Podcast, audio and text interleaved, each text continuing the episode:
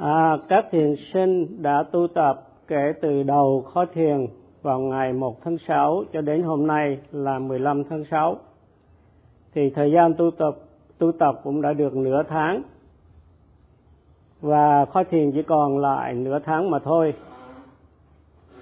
Và sư được các quý vị thiền sư cho biết là một số quý vị thực tập rất là nghiêm túc nên đã phát triển được chánh niệm một cách vững vàng và định tâm mạnh mẽ.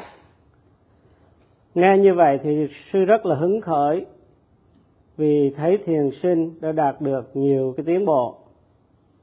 Cái điều này chứng tỏ rằng nếu mà thiền sinh nỗ lực thực tập một cách liên tục thì quý vị sẽ đạt được nhiều tiến bộ như là phát triển chánh niệm và định tâm một cách vững vàng và nhờ được như vậy, nên cái đức tin của quý vị, nó gia tăng đức tin vào pháp hành cũng như cái niềm tự tín vào cái khả năng thực tập của chính mình.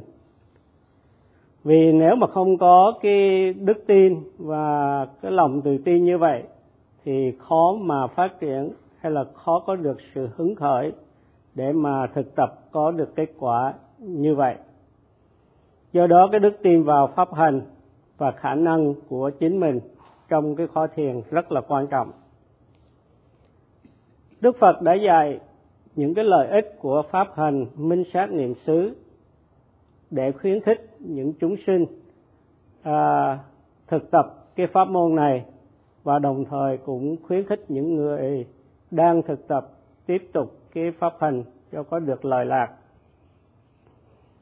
Khi mà thực tập thiền minh sát niệm xứ tâm sẽ được trong sạch và cuối cùng thì sẽ trở thành những cái bậc a la hán hoàn toàn trong sạch. Tập để vượt khỏi sự sầu não, diệt trừ khổ ưu, thành tựu chánh trí và chứng ngộ niết bàn. Con người vốn sợ khổ ưu, cho nên đức phật đã dạy một cái phương pháp bảo đảm để loại trừ các cái sự khổ ưu này. Các cái phiền não tham, sân, si trong vòng luân hồi thì nó đầy rẫy. Và trong khi mà thực tập thiền minh sát niệm xứ thì phiền não sẽ được loại trừ trong từng khoảnh khắc ghi nhận. Và cuối cùng thì thành đạt sự giác ngộ để đoạn tận vĩnh viễn tất cả cái sự đau khổ trong kiếp luân hồi. Do đó mà khi uh, thực tập thì một người tiến bộ sẽ tuần tự phát triển các cái tuệ giác và khi tuệ giác được chín mùi, thì trở thành bậc thánh tu đà hoàng, rồi kế đến là tu đà hàm, rồi a na hàm, và cuối cùng là a la hán. Thì lúc đó, cái người hành giả thì có sự an vui tuyệt đối của những cái bậc thánh. Của người có cái tà kiến về linh hồn là một cái bản ngã ờ, thường còn bất biến và tà kiến về thượng đế là đấng sáng tạo ra vũ trụ. Chính vì không có khả năng loại bỏ cái tà kiến này, hay là chính vì bị cái tà kiến này, nên những người này không tập thiền minh sát niệm xứ. Và vì vậy nên không loại trừ được phiền não. Và vì thế mà cứ triền miên khổ đau trong kiếp sống Ờ, hiện tại cũng như sẽ triền miên khổ đau trong vòng luân hồi. Thì cái bậc thánh tu đà hoàng loại bỏ được cái sự hoài nghi và bỏ những cái phiền não thô tháo, cái tham sân si là tu đà hoàng, thì những phiền não khiến sinh ra đau khổ sẽ thô tháo sẽ bị loại trừ. Do đó mà thiền sinh nên có cái mục đích phải thành đạt cho được đạo quả tu đà hoàng trong cái sự thực tập của mình. Và với cái mục đích được nhắm đến như vậy thì hãy nỗ lực thực tập để hưởng được những lợi ích cho chính mình và giúp uh, lợi ích cho cái môi trường xung quanh sau khi ngồi thiền một thời gian, thì cái thân nhiệt trong người nó tăng lên, tạo ra những cái sự không thoải mái hay là khó chịu, kể cả những cái cơn đau nhức. Khi mà bị như vậy, thì thiền sinh nên kiên nhẫn, ghi nhận những cảm thọ ờ, không thoải mái hay gọi là khổ thọ, như là đau đớn, nhức nhối, khó chịu nếu mà thiền sinh thiếu kiên nhẫn thì cứ thay đổi cái thế ngồi một cách thường xuyên. Và nếu thay đổi hoài như vậy thì chánh niệm sẽ khó mà được vuông bồi một cách vững mạnh. Và vì không có chánh niệm cho nên sẽ không đạt được tiến bộ trong sự hành thiền, thì thiền sinh trở nên chán nản đối với cái sự thực tập. Do đó thiền sinh nên gia tăng cái nỗ lực để kiên nhẫn ghi nhận đề mục với cái sự thành khẩn của mình. Những ai mà quen thoải mái nên khó mà kiên nhẫn với những cái cơn đau. Họ lo lắng là nếu ngồi trong cái thế ngồi lâu thì sẽ bị bệnh và có thể chết. Thái độ như vậy quả là à, hàng yếu. Khi cơn đau xảy ra thiền sinh nên gia tăng tinh tấn, chứ không nên lo lắng. Thiền sinh nên can đảm lên và kiên nhẫn tiếp tục ghi nhận đề mục. Chỉ khi nào ghi nhận cơn đau một thời gian lâu rồi mà không hết, thì mới, lúc đó mới cái đổi thế ngồi, nhưng phải đổi trong cái sự chánh niệm. Do đó mà thiền sinh nên có sự tinh tấn, triển khai này trong khi thực tập khi có cơn đau nhức xảy ra. Trong cái cách này, thiền sinh ghi nhận đau nhức với sự can đảm mà không có sự sợ hãi là bị bệnh hay chết. Có nghĩa là thiền sinh hãy thực hành mà không màng đến cái cơ thể của mình. Nhờ cái đức tin vững mạnh như vậy và phát triển được cái sự tinh tấn triển khai thì chánh niệm và chánh định gia tăng. Và đây là sức mạnh tâm linh càng ngày càng mạnh. Bằng cách ghi nhận cơn đau với nỗ lực, với sự tinh cần, thì một cách can đảm, không quan đến đến, không quan tâm đến thân mạng, thiền sinh phát triển được sự tinh tấn triển khai. Lúc đó thiền sinh thấy có cơn đau mà không còn biết hình dạng và vị trí của cơn đau nữa. Cái lúc đầu thực tập thì thấy có cơn đau, thấy đau nơi chân, nơi đầu gối. Bao lâu mà mình còn ý niệm về hình dạng và vị trí thì mình còn thấy là mình bị đau.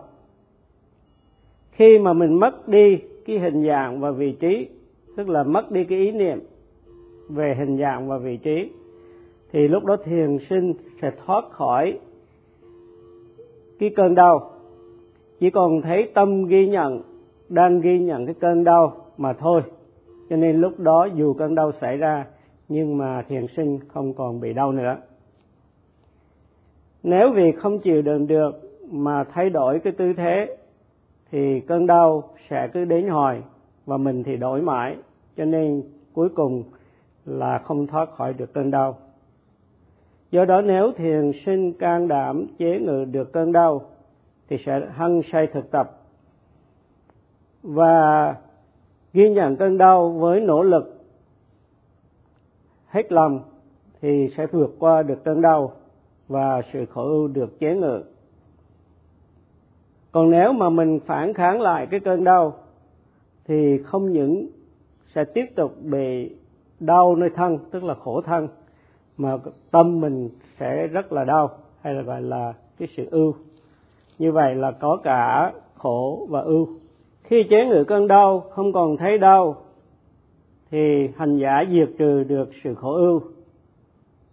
Và thiền sinh đến lúc đó đôi khi còn thách thức cơn đau nữa.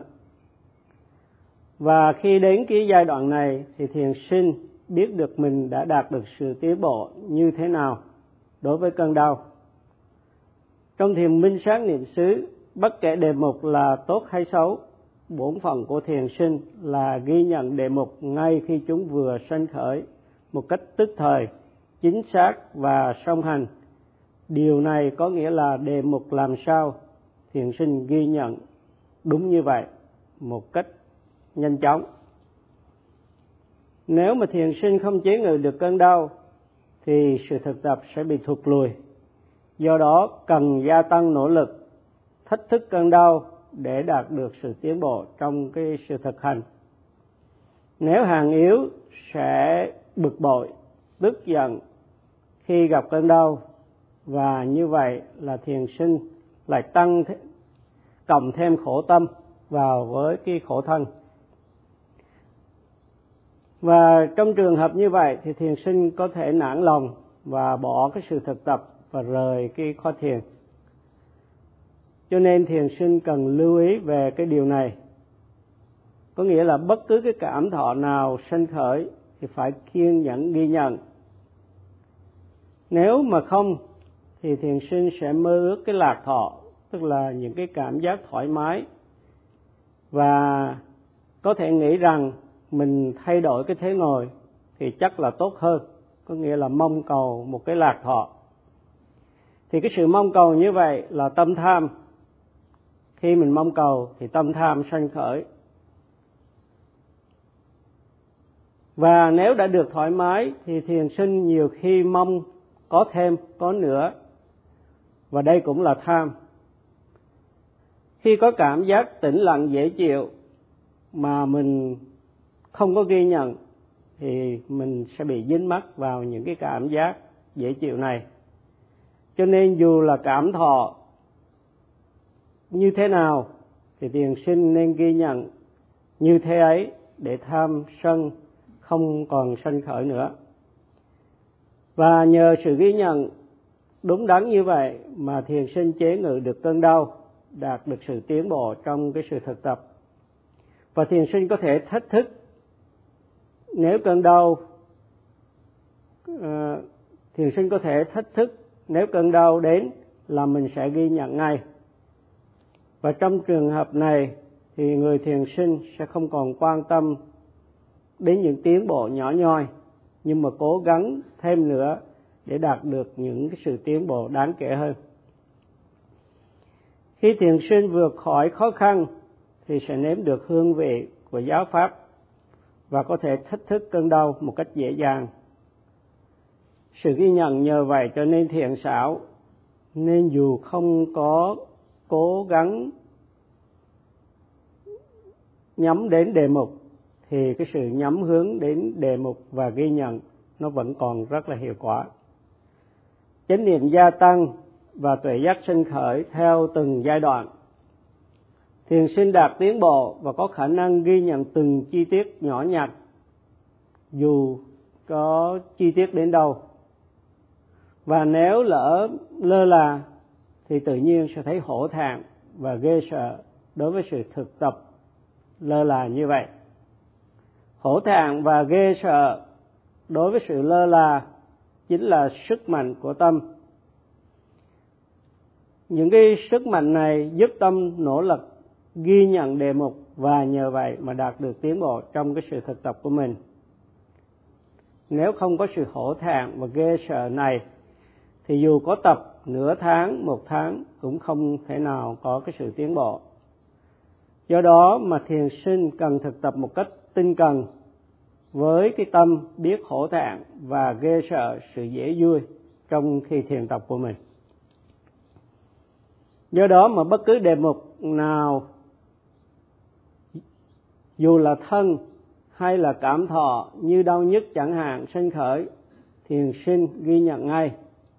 Nếu được như vậy, thì sư chắc chắn là quý vị sẽ có tiến bộ. Một khi mà có sự hổ thẹn và ghê sợ đối với cái sự thụt lùi trong cái sự thực hành của mình, hay là sự hổ thẹn và ghê sợ đối với những cái phẩm tính nghèo nàn của sự thực tập thì thiền sinh sẽ nỗ lực hơn. Có hổ thẹn và ghê sợ thì mới có cái khả năng thanh lọc tâm. Cho nên cái sự hổ thẹn và ghê sợ được gọi là phép, gọi là pháp trong sạch hay là pháp trắng. Các cái pháp này đề kháng lại sức nóng của phiền não, nên tâm tư của thiền sinh được an bình. Tâm tư không có bất thiện và thân khẩu à, ý được trong sạch không bị chê trách và nhờ vậy thiền sinh bảo vệ chính mình và bảo vệ môi trường xung quanh. Cho nên hai pháp hổ tạng và ghê sợ còn được gọi là pháp bảo vệ tức là bảo vệ đời sống cá nhân không bị tổn hại và bảo vệ môi trường xung quanh.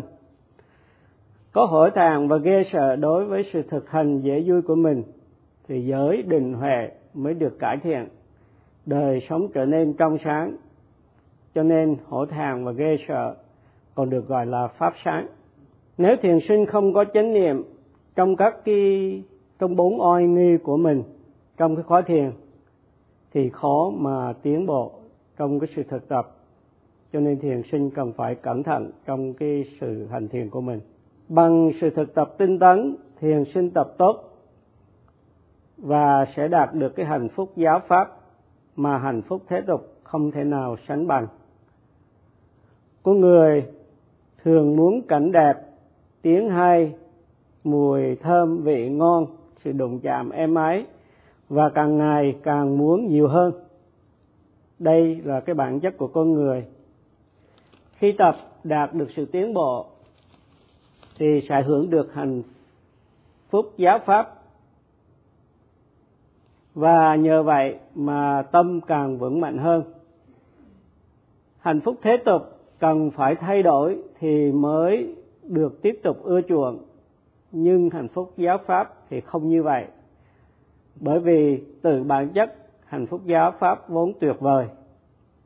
Nếu quý vị tin cần, sư bảo đảm là quý vị sẽ đạt được hạnh phúc giáo pháp tuyệt vời, vượt xa hạnh phúc thế tục và không bao giờ giảm sút để tham dự, khó thiền, quý vị đã từ bỏ hạnh phúc thế tục. Mà quý vị cho là không mấy, không nhiều ý nghĩa. Thiền thinh, thiền sinh theo sát sự hướng dẫn và nỗ lực tinh cần thực tập sẽ đạt được hạnh phúc giáo pháp. Và lúc đó thì sẽ thỏa thích với cái hạnh phúc giáo pháp, nên khó mà bỏ qua những cái cơ hội để tiếp tục ghi nhận đề mục trong cái sự hành thiền của mình.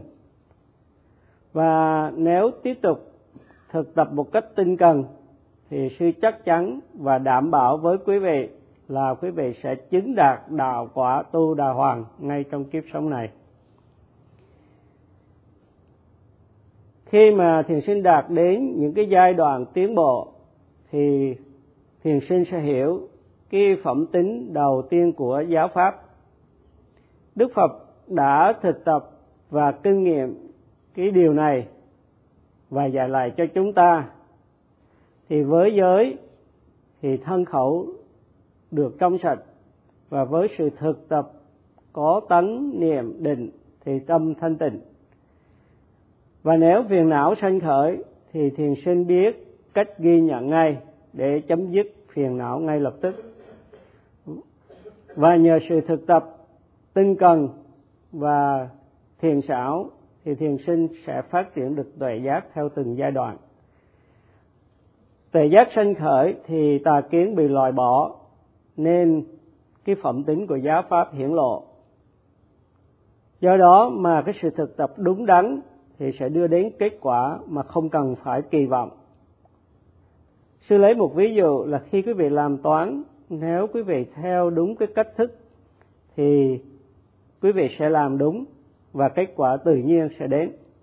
Thì tương tự như vậy khi thực tập đúng thì sẽ kinh nghiệm được kết quả mà không cần mong cầu gì cả. Tuy nhiên sư sẽ không nói trước kết quả vì sợ thiền sinh à, móng tâm. Thiền sinh tập đúng thì sẽ kinh nghiệm những cái điều này tức là kinh nghiệm được những cái lợi ích mà đã được dạy trong kinh mà sư đã đề ra. Tức là thiền minh sát niệm xứ là con đường duy nhất để thanh lọc tâm, vượt khỏi sự sầu não, diệt trừ khổ ưu, thành tựu chân trí và chứng ngộ niết bàn. Trong khi quý vị thực tập, quý vị có thể quán thân trên thân, quán thọ trên thọ, quán tâm trên tâm và quán pháp trên pháp. Và đây là cái cách hành đúng theo với lời dạy của đức phật nếu quý vị muốn có câu trả lời như đức phật đã nói ra đối với những sự ích lợi trong cái bài kinh, thì quý vị hãy cố gắng à, hành thiền minh sát niệm xứ một cách à, đúng đắn. Thiền sinh nôn nóng kết quả thì cũng phải nên nôn nóng ghi nhận những cái đề mục khi chúng vừa sanh khởi. Thiền sinh phải ghi nhận các cái đề mục mọi lúc trừ khi ngủ mà thôi. Nếu mà được như vậy thì suy chắc chắn là quý vị sẽ đạt được kết quả mà không cần mong cầu. Cho nên nhiệm vụ của thiền sinh nhiệm vụ duy nhất của thiền sinh là ghi nhận các cái hiện tượng danh sắc à, ngay khi chúng vừa sanh khởi một cách tức thời song hành và chính xác. Và sư sẽ giảng cho quý vị nghe cái từ guna có ý nghĩa là cái phẩm tính hay là ân đức. Thì giáo pháp có những phẩm tính, trong đó có chánh niệm, tức là có ờ, chánh niệm có cái ờ, phẩm tính là giữ tâm theo dõi cái đề mục. Thì có chánh niệm thì tâm được bảo vệ, cho nên phiền não sẽ không sanh khởi trong tâm và chánh niệm thì giữ tâm cách xa hay là xa rời phiền não. Tấn hay là tinh tấn thì có cái phẩm tính loại bỏ cái sự lười biếng. Có tinh tấn thì thiền sinh sẽ khang đảm thoát khỏi được cái sự lười biếng. Và định thì giữ tâm gom tụ, không bị kênh đề mục, không bị tản mát khỏi cái đề mục. Và phẩm tính của định là loại trừ trào cử và hối tiếc, và phóng tâm như vậy cũng bị loại trừ luôn. Huệ phát triển theo từng giai đoạn, có công năng hay là phẩm tính loại bỏ cái sự si mê. Si mê che giấu cái sự thật thì bị huệ loại trừ. Do đó, cách thực tập đúng đắn thì sẽ phát triển được các phẩm tính à, nói trên. Và trong cái pháp hành mà có các phẩm tính này, thì đó là giới định huệ. Cái giới định huệ có cái công năng làm cho thân khẩu ý được trong sạch, không bị chê trách, khiến chúng sinh phát triển được cái đời sống, phân thăng hoa đời sống của mình và phát triển được cái đời sống đạo hạnh. Khi thiền sinh phát triển tuệ giác đức tin và sự tự tin gia tăng. Vì chính mình đã được, chính mình xác nhận được những cái kết quả do cái sự thực tập đem lại. Do đó khi mà gặp những cái lời dạy nào, thì thiền sinh có thể phân biệt là những cái điều này có đúng hay không, có xứng đáng để mình tin hay không. Thì tín được khai mở qua cái sự thực tập. Và tấn là giúp thiền sinh can đảm để tránh những cái điều nên tránh. Và niệm là biết cần tránh những gì, cần ghi nhận những gì, tức là tránh sự thất niệm để phiền não không sanh khởi. Thì định thì giúp cho thiền sinh giữ tâm trên đề mục không bị tản mát đó đây. Huệ tức là có sự tỉnh giác tức là sự tỉnh giác về lợi ích tỉnh giác về sự thích nghi tỉnh giác về giới vực và tỉnh giác về à, chánh kiến. Huệ ghê sợ và hổ thẹn đối với cái sự tập lơ là thì tránh cho mình bị thất niệm và đối với những cái trong đời sống và tránh cho mình làm những cái điều bất thiện. Tập thiền minh sát niệm xứ tạo những cái sức mạnh cho tâm, nói trên, để đời sống của người hành giả được thăng hoa và càng đầy đạo hạnh. Thành công ở đời nhờ làm việc, nhưng được đạo hạnh đầy phẩm tính thì nhờ thực tập thiền minh sát niệm xứ nếu không có sự hổ thẹn và ghê sợ trong khi thực tập, thì phiền não sẽ tiếp tục sanh khởi và mình sẽ tiếp tục làm những cái điều bất thiện. Vì vậy mà đời sống đầy cái tai ương và mình gây cái tai hại cho những người khác. Thế giới thì đầy khổ đau vì hầu hết con người không có sự hổ thẹn và ghê sợ tội lỗi. Thì một giờ rưỡi đã qua và sư sẽ tiếp tục à, vào ngày mai.